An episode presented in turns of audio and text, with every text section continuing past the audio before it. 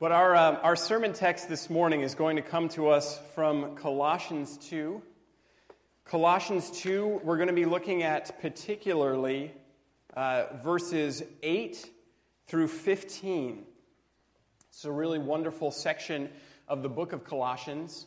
Uh, the book of Colossians itself um, speaks to the fact that Jesus Christ is the answer to all of the problems that face us as, as people, as Christians, and as the church. And this particular passage talks about how Christ is the answer and Christ is better than uh, the harmful or the deceptive philosophy that's offered to us by the world. So um, let's now turn our attention to Colossians 2, beginning at verse 8. And let's remember as we hear this that this is the very and the true Word of God. See to it that no one takes you captive through hollow and deceptive philosophy, which depends on human tradition and the basic principles of this world, rather than on Christ. For in Christ, all the fullness of the deity lives in bodily form. And you have been given fullness in Christ, who is the head over every power and authority. In him you were also circumcised in the putting off of the sinful nature, not with a circumcision done by the hands of men, but with a circumcision done by Christ, having been buried with him in baptism and raised through your faith in the power of God who raised him from the dead. When you were dead in your sins and in your uncircumcision of your sinful nature, God made you alive with Christ. He forgave us all our sins, having canceled the written code with its regulations that was against us and that stood opposed to us. He took it away, nailing it to the cross. And having disarmed the powers and authorities, he made a public spectacle of them, triumphing over them by the cross. And this is the word of the Lord. Before we begin this sermon, would you join me in a word of prayer? Heavenly Father, we thank you for your word. And we thank you for the fullness that your Son, Jesus Christ, brings. We pray this morning that we would have a, a, more complete and a more full awareness and knowledge of that fullness. And we pray that we would desire Christ and all of his glories and all of his benefits rather than the hollow and deceptive philosophy of this world. Please speak to us now and give us open hearts to receive and to be able to understand so that we might be able to worship your Son. It's in His name we pray. Amen.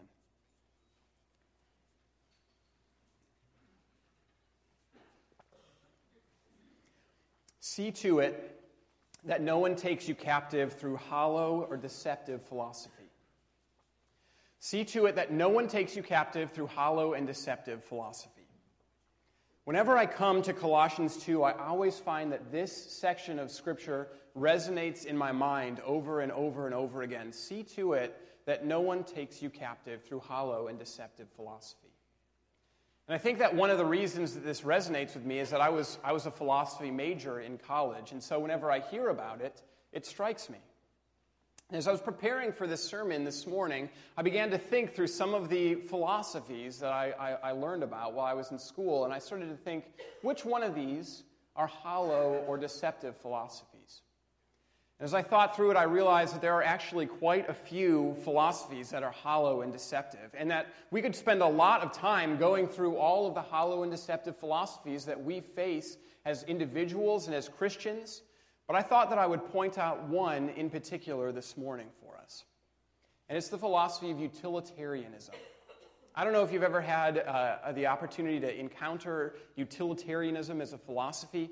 Uh, I'll give you just a little bit of history about it. It's a, it's a philosophy that was begun about 200 years ago. It was started by a guy named Jeremy Bentham. He was an Englishman who himself was very opposed to the Christian faith. He didn't like the idea that so many people thought that morals had to be given by a great lawgiver from on high. He thought we can have morals and we can have morality without God. And so his goal was to try to develop and create a moral system that didn't require a God. And so he created utilitarianism. The point of it is this He said that an act is moral if it maximizes pleasure or happiness for the greatest number of people. He said that it's, uh, it's also moral if it minimizes pain or suffering for the greatest number of people. And as we think about that, we might realize that there are some aspects of that that, that might be appropriate. As Christians, we're called to care for those who are weak or hurting or suffering or hungry. We're called to alleviate suffering. Also, it's not inappropriate for us to be happy, for us to be joyful. And so there are aspects of this that we might think, you know, there's appropriate things being said here. But you know, if you dig down into what utilitarianism is saying, and if you dig down into the way that it's been used, particularly in our culture, we start to realize that it's harmful and deceptive. And there's just a couple of reasons that I want to give for that. The first is this is that utilitarianism only looks at results. So people could have done an action with totally and completely evil or nefarious sort of goals in mind. But if more people end up being happy by the action, that action would be a moral action. Or things that we know to be sinned, know to be wrong, might be considered appropriate in this moral system of reasoning.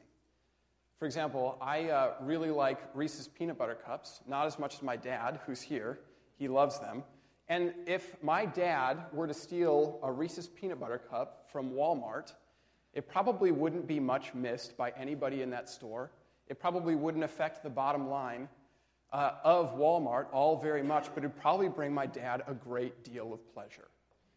But that does not mean that stealing that would be a moral action. And here's, here's sort of uh, what, what gets down to it. People have taken this philosophy, and, and we probably encounter it all the time today, don't we? We encounter those who say, I want to get my own. I want to live the good life. I want to maximize my own pleasure however I can. And we see this way of thinking start to work its way into the church, too, don't we?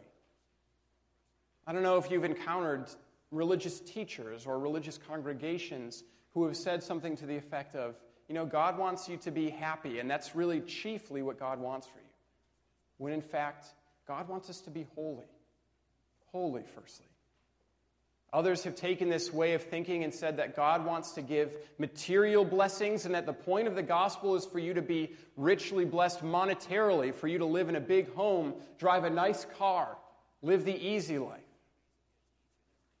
And as we come to, to realize the way that this has played itself out, we realize that this is a philosophy that's empty. And really, the truth is that's because it's, it's Christless any philosophy, any system of thought, any way of conceiving the world that exists apart from Christ and His glory is something that's empty.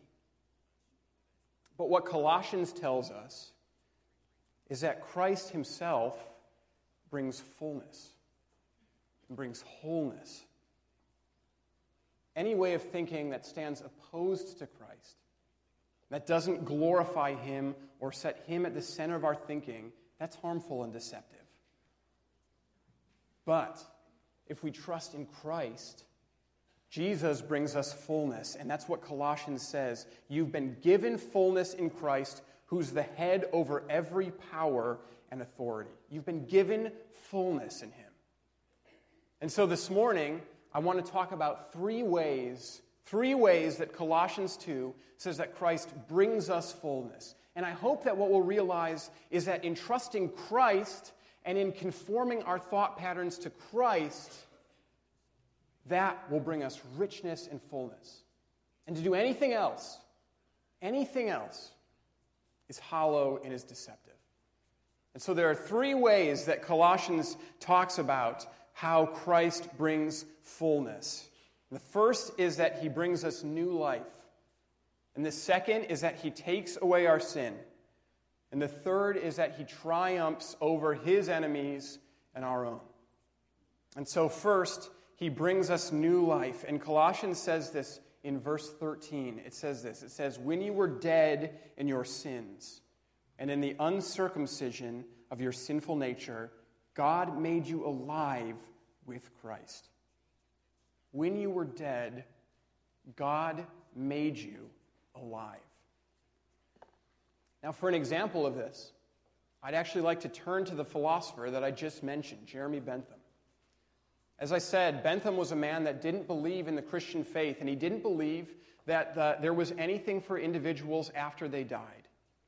And so he acted on this belief in quite a curious way.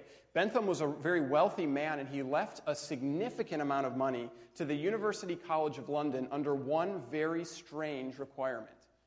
That requirement was that they would uh, mummify his body, they would dress him up, and that they would sit him in the boardroom of the college so that he could attend all the board meetings of the college. And from time to time, so that's what they did dutifully. They, they, they mummified his remains. His head went very wrong, and some students stole it to play some soccer with it. So they had to make a wax head to set on his body. And there he sits in the University College of London behind some glass. And from time to time, they wheel him out into board meetings. And they take roll at these board meetings, and they, they say, Jeremy Bentham, present but not voting. And the reason that this is the case is that if Bentham ever did vote, you could be assured that it was the end of days, and that in fact we were experiencing the resurrection of the body because dead men can't vote at board meetings. And in essence, what Colossians is telling us is this those who persist in this hollow and deceptive philosophy are exactly like Jeremy Bentham. They are dead. And if we persist in anything that's opposed to Christ in the way that we think or in the way that we live, we are dead individuals, unable to vote at a board meeting, unable to do anything because apart from Christ, we're dead. It's profoundly serious and much worse than we might think. We think, well, I'm walking around and I'm alive. And in fact, people who aren't sitting here in church are walking around and are alive as well. But what the scriptures say is that if they're apart from Christ, then they're spiritually dead, and that their ultimate end is death. And without Christ, we have no ability to save ourselves, to do anything of merit, or anything worthwhile. And that's why we need Christ to save us from first to last. And that's why Colossians says that while we were dead, He is the one that made us alive. Each one of us, at one time, when we were gratifying the desires of our sinful nature, when our thought patterns were in line with the way that the world conceives of life, those of us who were living like that were dead. And what we needed wasn't just morality, wasn't just being nice, wasn't just better thinking. We needed a resurrection. And the reason, the first reason that Christ is so much infinitely better and infinitely greater than any harmful or deceptive philosophy is that he brings life where everything else brings death. When you were dead, he made you alive. Do we recognize this? And do we realize this? When we come together with God's people in worship, do we recognize that we are sitting with those who are alive? Alive not by their own goodness or their own profound thinking or right acting, but alive because Christ acted. He acted. And because of that, we're alive. That's the first way that Christ brings fullness. The second way that Christ brings fullness is this Jesus brings fullness by taking away all of our sin. And this is what's said uh, in Colossians 2 again. He said this He forgave all our sins having canceled the written code with its regulations that was against us, that stood opposed to us, and he took it away, nailing it to the cross. What's being spoken of here, the written code that stands against us, this is a, a Greek way of speaking of a debt. It's talking about a debt that stood against us. And I think that uh, the place that we are, we can probably fairly easily conceive of debt being right outside of Chicago. I was reading the newspaper this morning and I read that Chicago is, is really struggling with how to pay its pension responsibilities. And they're talking about how they're in such great debt that uh, the mayor is unsure how they're going to be able to get out of it. It's something that's being talked about often, very, very often, because the city is so profoundly in debt, no one's clear about how to fix the problem. those of us who live here understand debt in that way. But the fact is, is that each one of us has a debt that's far more profound than the pension obligations that Chicago needs to pay. The debt that each one of us has is all of our sin. And each one of us has committed a great deal of sin. We're great sinners. And so you can conceive of receiving the notice of your own debt. You could conceive of getting the mail and noticing one envelope that's especially large and opening it up to read of the debt that you need to pay, the debt of your own sin. And how horrifying would it be to receive a notification of all your own sin, hearing of all the debt that you owe? And if we were to read every sin that we've committed, both what we've done and what we've left undone in our life, we'd realize that there is a huge written code that stands against us, and it's our own sin. And I'm sure that we would be plunged deeper and deeper and deeper into despair if we read more and more and more of this notice, more and more of the written code that stands against us. And so, again, there's only one way that there can be a, a, a, way that this could be solved. There's only one way that an end could be brought to this written code that stands against us. And again, it can only come by Christ Jesus. Because what does Colossians say? Well, it says that he canceled the written code with its regulations that was against us, that stood opposed to us. He took it away. And what did he do with it once he took it away? He nailed it to the cross. And if you could conceive of receiving all of your sin, all those great many sins that we've committed throughout our lives, if we could have conceived of receiving that and reading all of those, I'd like you to think of another thing. And that's of Christ nailing that to the cross. When Christ was nailed to the cross, he hung with his own sentence above his head. We remember that, don't we? It read he was the king of the Jews. It was in the space where his sentence was normal, was, where the sentence for the criminal was normally supposed to be written. But what Colossians tells us is that that's not the only thing that was nailed there but in fact, the whole of our sin, the whole of the written code that stood against us, the whole of our debt was placed there as well to the cross. It was nailed there so that the sentence that Christ suffered was our own sentence. And as he hung there and bled and died on the tree, and as he rose again from the dead, he covered over all of our sin. He canceled it. He paid for it. And so when we now receive the notification that's due to us, and if we were to open it up and read it, we would no longer read sinner, but we'd read justified, holy, righteous because of the blood of Jesus Christ. And again, no philosophy can do that. No way of thinking that stands opposed to Christ can take away our sin or cancel the debt that stands opposed to us, but Christ did on the cross. So all of our great sins have been covered because we have a much greater Savior. Praise the Lord. Christ brings fullness by bringing us life. And he brings us fullness also by canceling our debt, paying our sins, giving us his righteousness. But there's a third way that Colossians talks about Christ bringing fullness. This is what it says In verse 15, he says, And having disarmed the powers and authorities, he made a public spectacle of them, triumphing over them by the cross.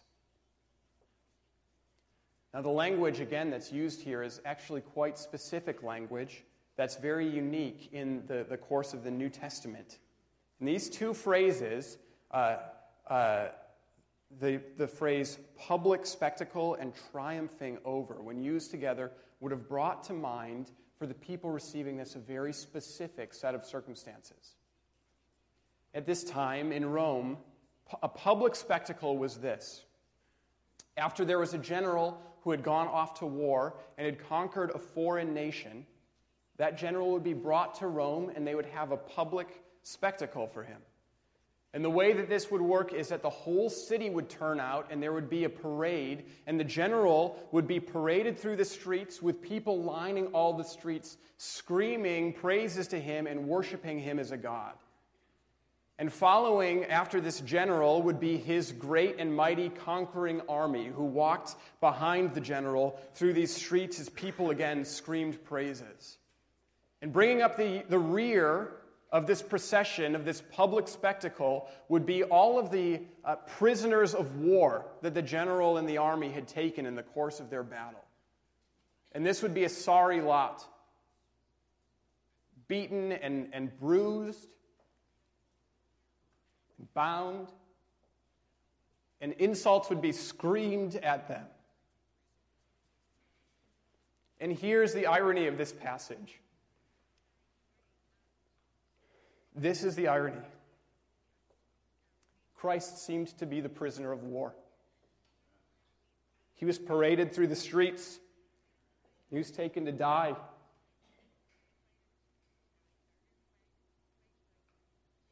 And to everyone who viewed, they would have thought he's the prisoner of war,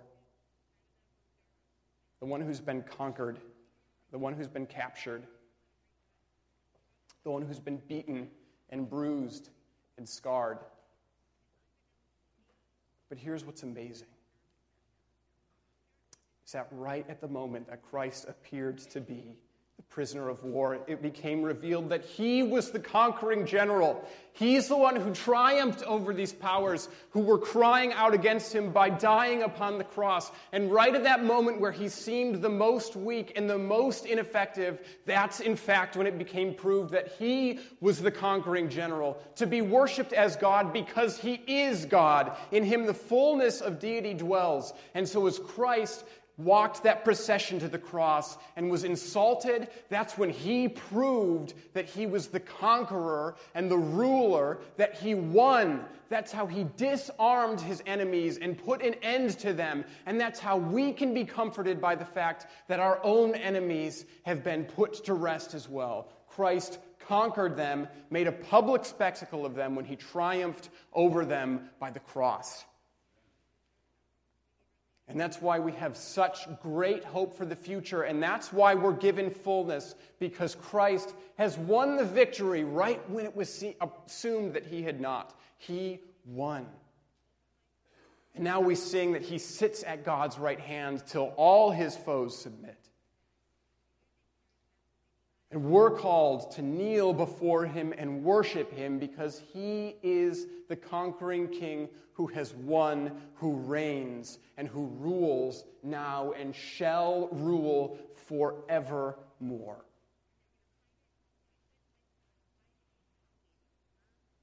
It's this Jesus, the one who brings life when none else can. It's this Jesus who cancels our debt by his own blood and gives us his righteousness. It's this Jesus who conquered his enemies in the most unlikely way possible. It's this Jesus who brings fullness, brings fulfillment. This is so much more profound and more beautiful and more deep than any harmful and deceptive philosophy.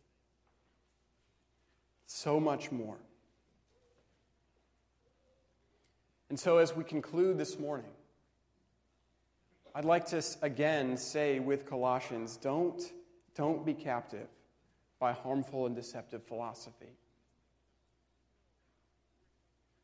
Because anything that parades itself apart from Christ, anything that parades itself while it may appear to be the conquering general, is in fact the prisoner of war. And any way of thinking or living that stands opposed to Christ or apart from Christ, that is hollow, it's deceptive, it's empty, and it will bring us nothing. But Jesus Christ, our great Savior, brings total fulfillment, fullness. It's a beautiful truth. It's why we must worship Him, and it's why we must trust our lives to Him. Amen.